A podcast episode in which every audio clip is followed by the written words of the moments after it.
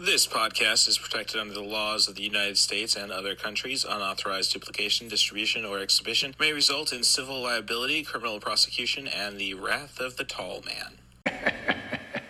Boy.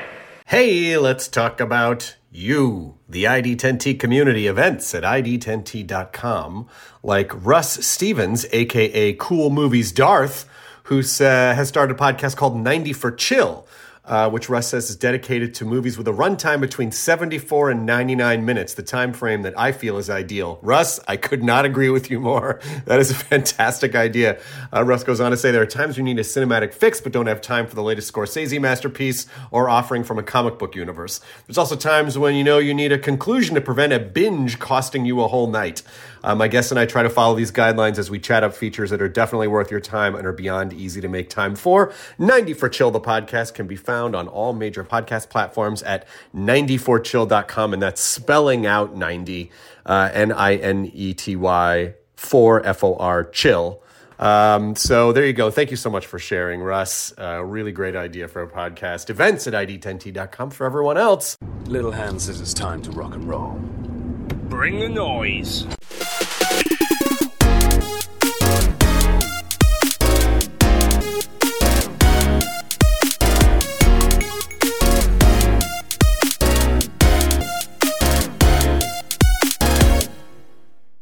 Thank you for checking out 90 for Chill the podcast with Cat Bus Russ. This is your host, Cat Bus Russ. And this is why I say if you want to get an idea of what the podcast is going to be, give me a follow on Letterboxd. My username there is CM Darth. That's C as in cool, M as in movies, Darth as in a Sith Lord.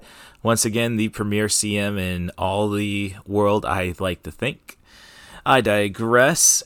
If you follow my Letterboxd, you saw that I was on a Ken Russell binge. This was kind of inspired from the YouTube channel Musical Hell when my older sister, the poetic critic, showed me the Lisztomania episode, a movie by Ken Russell, the director of Tommy, that was advertised as outdoing Tommy in the same year of Tommy. So I've had a fascination with him um, primarily from the Lair of the White Worm, which I will recap at the end of this episode. But my Netflix DVD this time was Altered States with William Hurt. Um, I mean, this is like, what if you had science behind Videodrome? So, very promising there.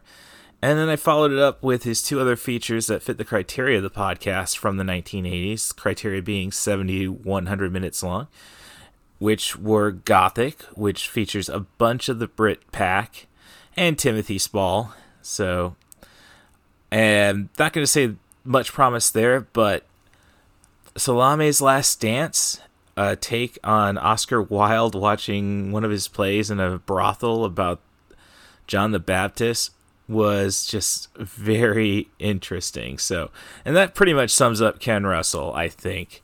He just he will throw anything out there if it makes sense or not. And you know, I would say half the time it's going to make sense and you're going to have a ball. As long as there's a some kind of story, I think he doesn't really miss too much. So, with all that said, if you want to help me out this podcast, first off, you could be a guest. Send an email to russthebus07 at gmail.com. That's R U S S T H E B U S 07 at gmail.com. Offer me a movie, a theme, a director, an actor. And as I said, the criteria is 70 to 100 minutes long for topics, but I can make anything work. Throw me Amadeus. I'll think of something. Uh, otherwise, follow me on Twitter at CatBusRuss. Follow me on Mastodon at Russ Stevens at mastodon.social. Guess all I have left to do is, you know, thanks Sasha Harden for keeping an eye on me, keeping me out of trouble for the most part. Uh, maybe the date that I was hoping for, which kind of like, okay, I guess the Ken Russell binge is going to be the backup order, was a good thing. And she was looking after me alongside the one eared angel Skimbleshanks. Thanks for checking out 90 for Chill the podcast. I hope you enjoy the show and please at least watch one of these features. Thanks. In the basement of one of the country's leading medical schools, Dr. Edward Jessup, candidate for a Nobel Prize, is conducting the most dangerous experiment in the history of science. And the subject of the experiment is himself.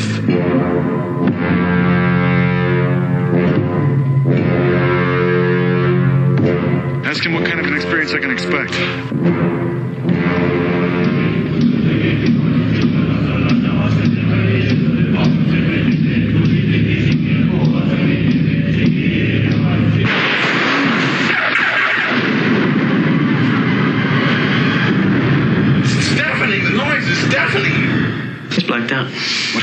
During these blackout periods is you get the feeling of phenomenal acceleration, like you're being shot out over millions, billions of years. Time simply obliterates. You guys are shooting off with an untested drug that stacks up in the brain and works in the nucleus of the cell, and you don't call that dangerous. I'm asking you to put the experiment off until we understand a little more in order to minimize the no risk. way. I'm really frightened. We could be screwing around with his whole genetic structure. Now, how do we stop this? We've got millions of years stored away in that computer bank we call our minds. We have got trillions of dormant genes in us, our whole evolutionary past. Perhaps I've tapped into that. He may be onto something that is beyond our own comprehension. Now, because I believe him, I want this thing stopped. The hell was that? You okay? If you love me, if you love me, Eddie, get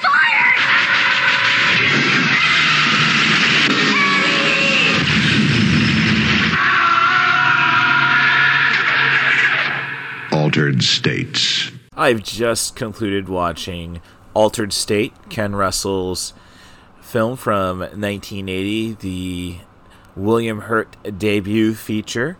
It's a tale about a rather disconnected uh, psycho physiological psychologist, uh, I guess, who's doing his best to try to figure out the final truth, the ultimate truth.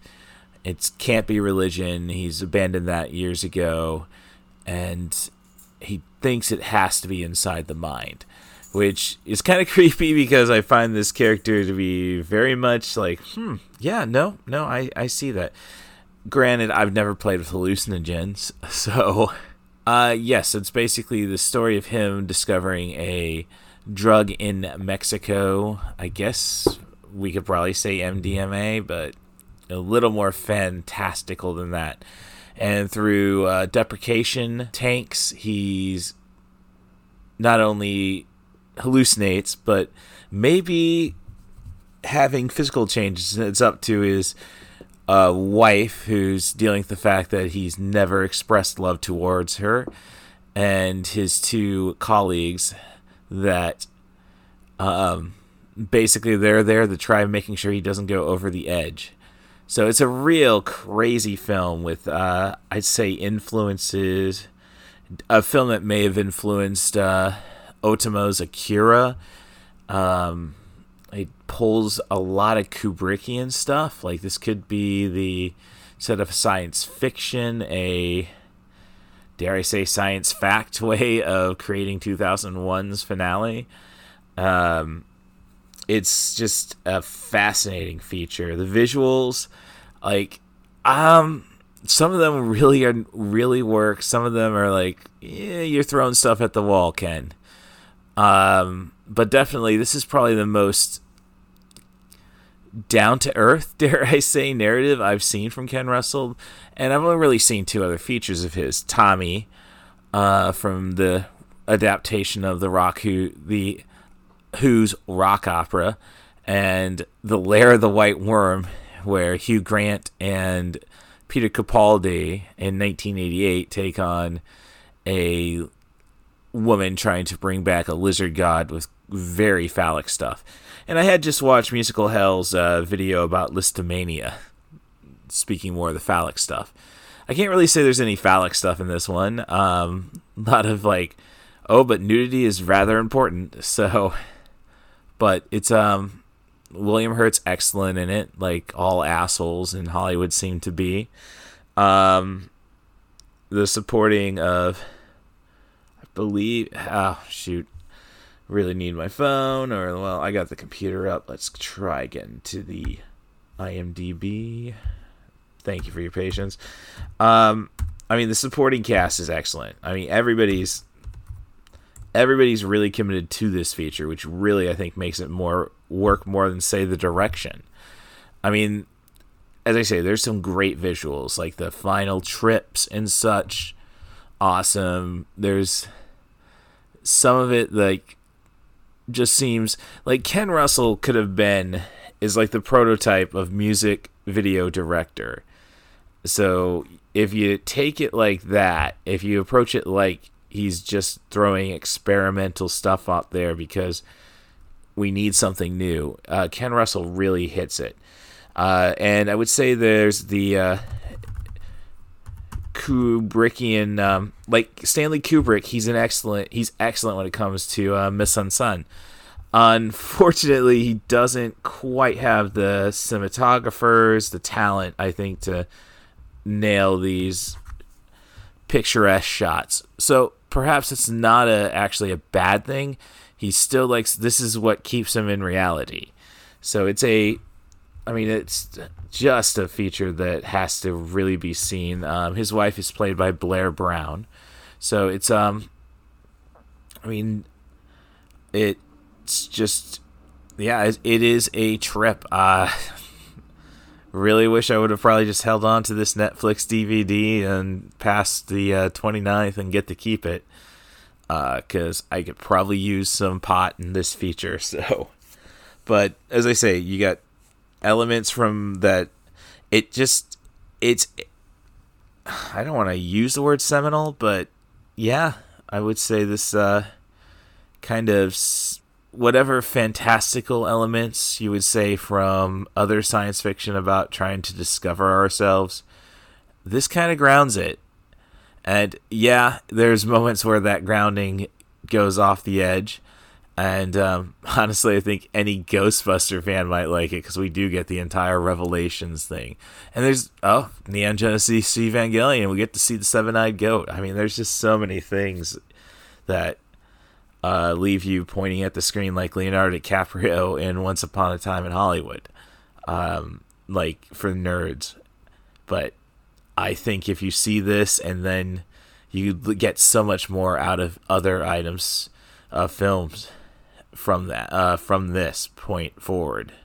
So, um, yeah, I highly recommend Altered States. I guess is the long and short of it. Um, like, and I'll even say and I sent the Mastodon post out. Uh, Mastodon, uh, Russ Stevens, sorry, at Russ Stevens at Mastodon.social. Um, and then, yeah, I did send it to my Twitter account at CatBusRuss. Um, you could eat, like, I'm tempted to say Prometheus is just altered state with xenomorphs. Or, well, we're getting there. So that's, um, yeah, altered states. Um, this might be. I, I don't know if I'm ever going to see a Ken Russell movie that, movie that's going to top that. Probably have to ask a poetic, poetic critic about that. Now I'm just, yep, going over my own words, so I better just hang her up. Thank you. Before Mary Shelley could write her masterwork of terror, Frankenstein, she had to experience it. I have it in mind to raise the dead. Sorry. Yes, the skull of the Black Monk. His appearance was said to herald disaster. Gaze into the eyes. Conjure up your deepest, darkest fear. Call that fear to form, to life.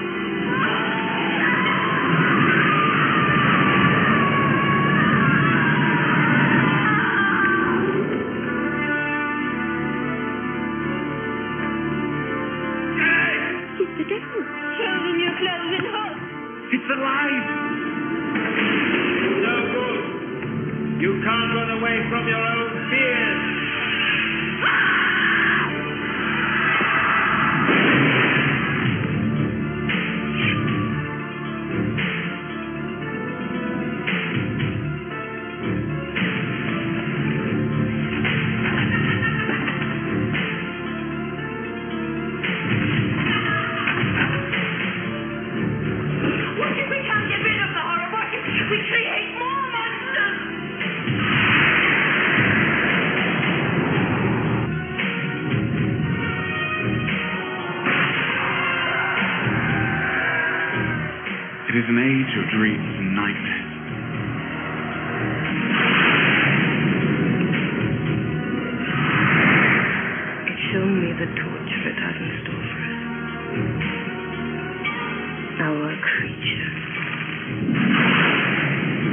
be there waiting in the shadows until it has seen us to our death.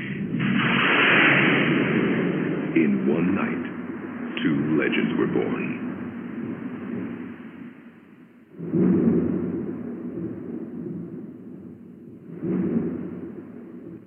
Continuing on with my Ken Russell's 80s look, dive, what have you.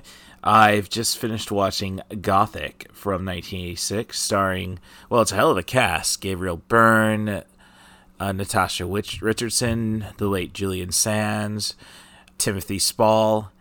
And it's hard for me to hate anything with Timothy Spall. I mean, doing a Red Dwarf cameo back in season six kind of gives you extra points with me. I also liked him in Vanilla Sky, but I digress. So, this is a story about the night that inspired Mary Shelley to write Frankenstein, which is basically Lord Byron, who I think Highlander 2 Highlander the series may have done this concept better. That suggests that Lord Byron was an immortal and Duncan MacLeod was present for this event. And through I don't know if it was a quickening, I gotta go rewatch that episode now. Mary Shelley discovers the invincibility, making Lord Byron the modern Prometheus. Alright. A lot of Prometheus stuff now that I after watching Altered States. Again, my digression. The five guests, Lord Byron's the host, so I should say four, are his biographer, uh, ah, shoot, I'm sorry, Percy Blythe Shelley, uh, this Mary Shelley, and Claire Clareton, I believe it was, her stepsister. And, you know, what I think was meant to just start as an orgy, a celebration of laudanum and atheism. Sounds like Ken Russell knows how to push my buttons, I guess. Um, they decide, after reading a German ghost story, that they should create their own ghost stories. And from there, we lose entire. Well, the poetic critic, my big sister, basically just says this is high camp at its worst. it's just basically visions, eventually Mary Shelley seeing her entire future. So it gets really silly. Uh, in the end, I guess she goes and tells you how she's going to create Frankenstein, but I don't know where you're going to get the inspiration. Um, I guess it's a argument for you know Christianity, as in there might be a God, so hence all of this defile led to a nightmarish events, but I I think that's kind of just doesn't doesn't hit. There's again great performances. Uh, Natasha Richardson is solid. Uh, Gabriel Byrne is the right kind of sleazy for Lord Byron. Julian Sands, younger role for him, and I think uh, earlier role from what I know about him. This isn't uh, Warlock. Evil um, is solid. Um, I don't know about. Um, I know her last name's Mir or something, who plays Clareton. Uh, and there are some great direction. Like you know, it's a Ken Russell movie, um, but the story is just so disjointed. It doesn't really just hold up, so it kind of doesn't justify.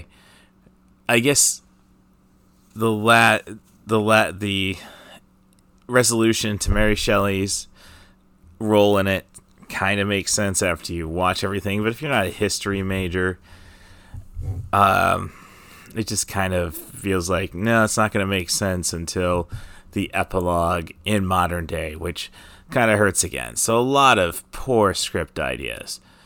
Um, so with that said, I don't think you're gonna miss anything by skipping this in Ken Russell's um, filmography. Uh, as I say, great direction, flourishes. I guess he doesn't really get to get too crazy though, or it just seems very grounded. The gruesome effects at points. Um, that doesn't really fit him. It's not very uh, phallic, despite I think this is the first time in the 80s that he introduced a cod piece. I'm trying to get the poetic critics' attention on Twitter to give me an answer to that. Um,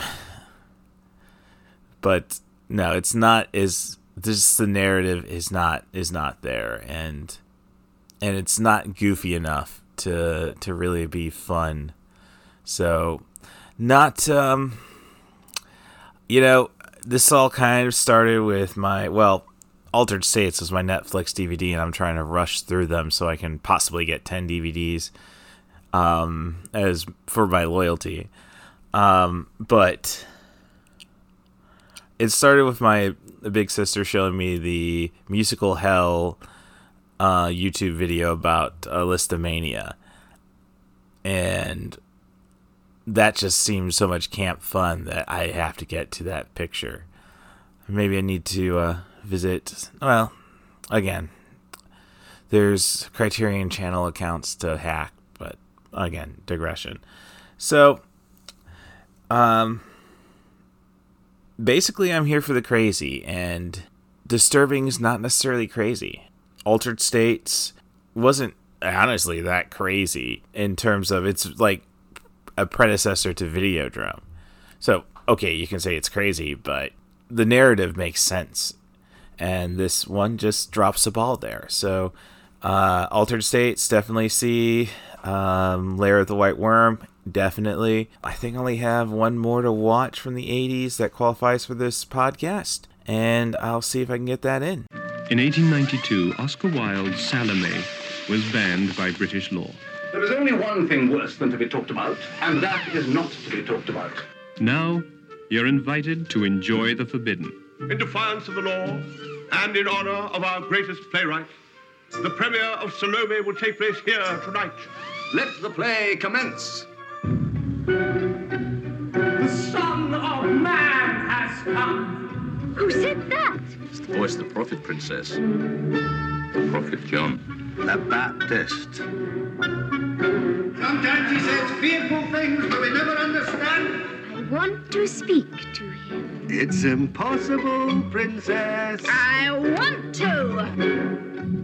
He's a great prophet. Oh, I don't believe in prophets. How can anyone say what will happen? No one knows. John the Baptist. Who speaks?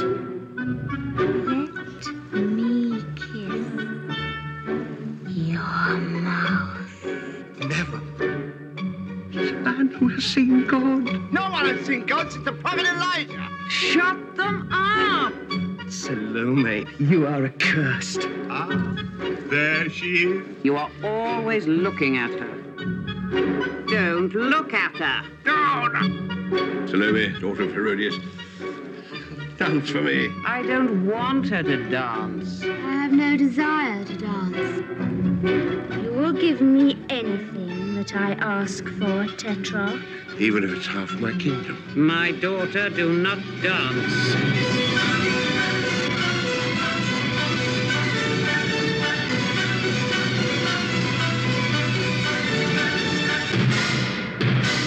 I want it brought to me on a silver platter. Why did I give my word? Kings should never give their word. And to close out the sub 100 minute 80s of Ken Russell, I've watched the Salome's Last Dance from 1988. A story, well, basically, it's just Ken Russell's adaptation of uh, Salome, Oscar Wilde's play that was written in 1891, banned, of course, in England by Lord Chamberlain for discussing biblical figures.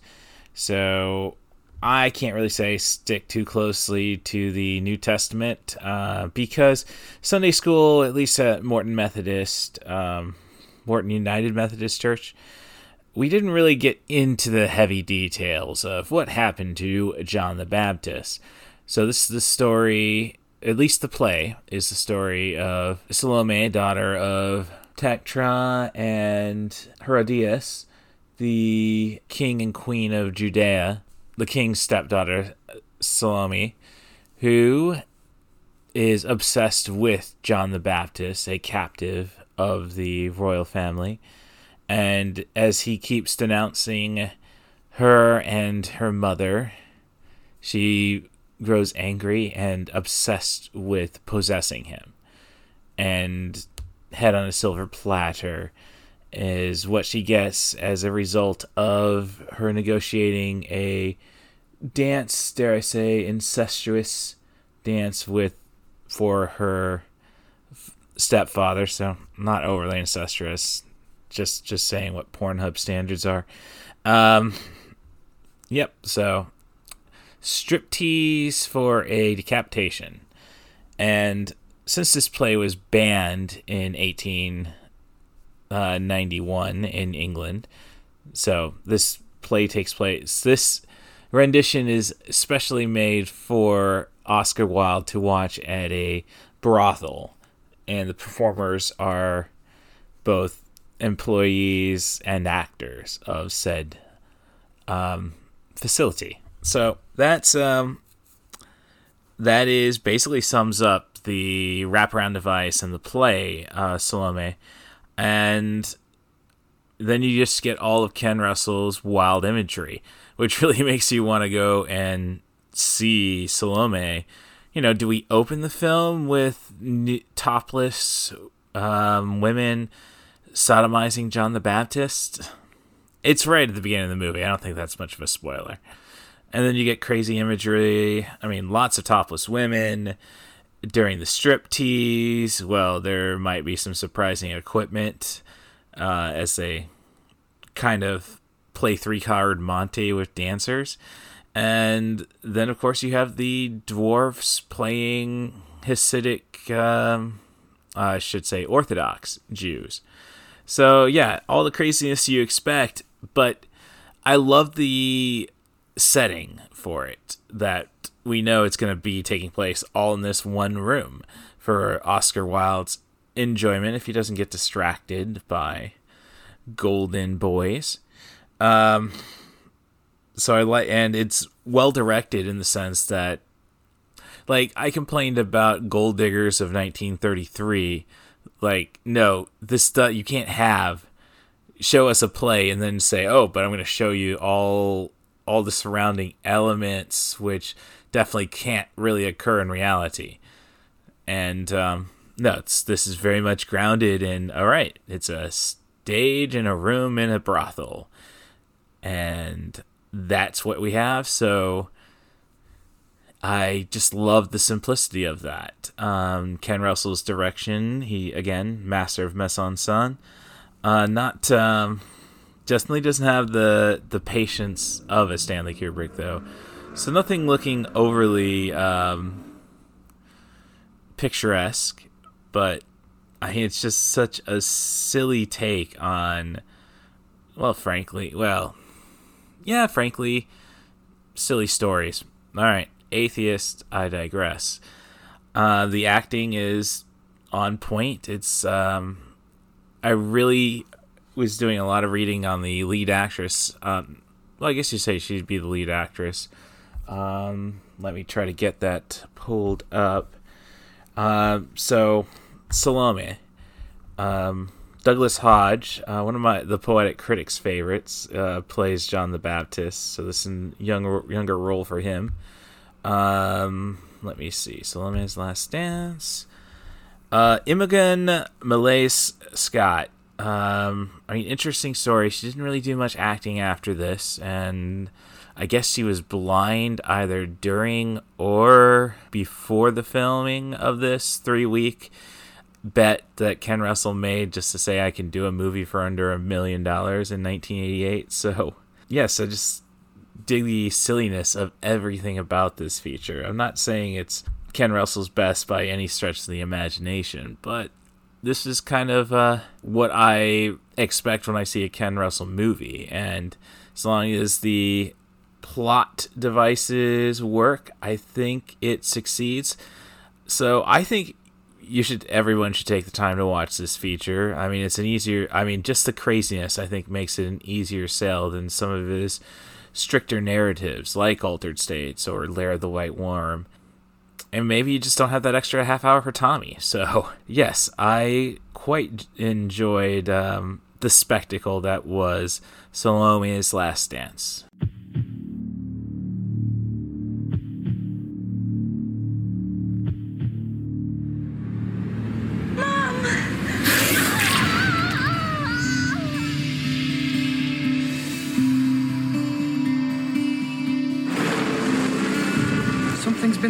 Found in Stone Rig Cavern. Legend has it that Stone Rig Cavern was the lair of the D'Ampton worm. My God. When the venom attacks the nervous system, the victim appears to be afflicted by a form of vampirism.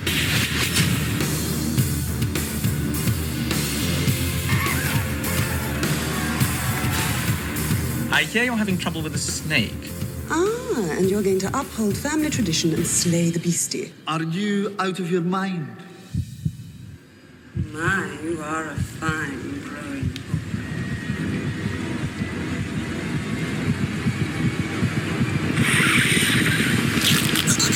Here's to the first swallow.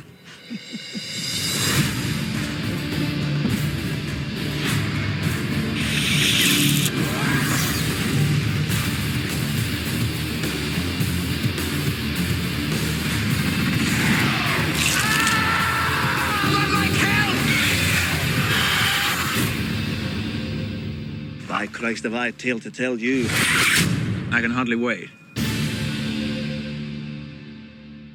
For the sake of my podcast listeners, the dozens, I hope, I decided to complete this podcast with all of the 1980s Ken Russell covered. So I just rewatched Lair of the White Worm, a story that's set in northern England about a snake god. It's a story about a archaeologist Angus Flint played by Peter Capaldi who discovers a skull on the land that he's of the bed and breakfast he's staying at and eventually finds a remnants of a uh geez i'm sorry. I'm trying to think of the words. It's late in the night of course. Um a nunnery dare i say? Um sorry just come up with the wrong. I'm not a catholic. Um with snake relations to it. And after hallucinations by the two sisters who run the inn it's up to capaldi and hugh grant who plays the lord of the town the to go and take on the try to figure out what all this snake related craziness is centered around. Lady sylvia played by amanda donohoe.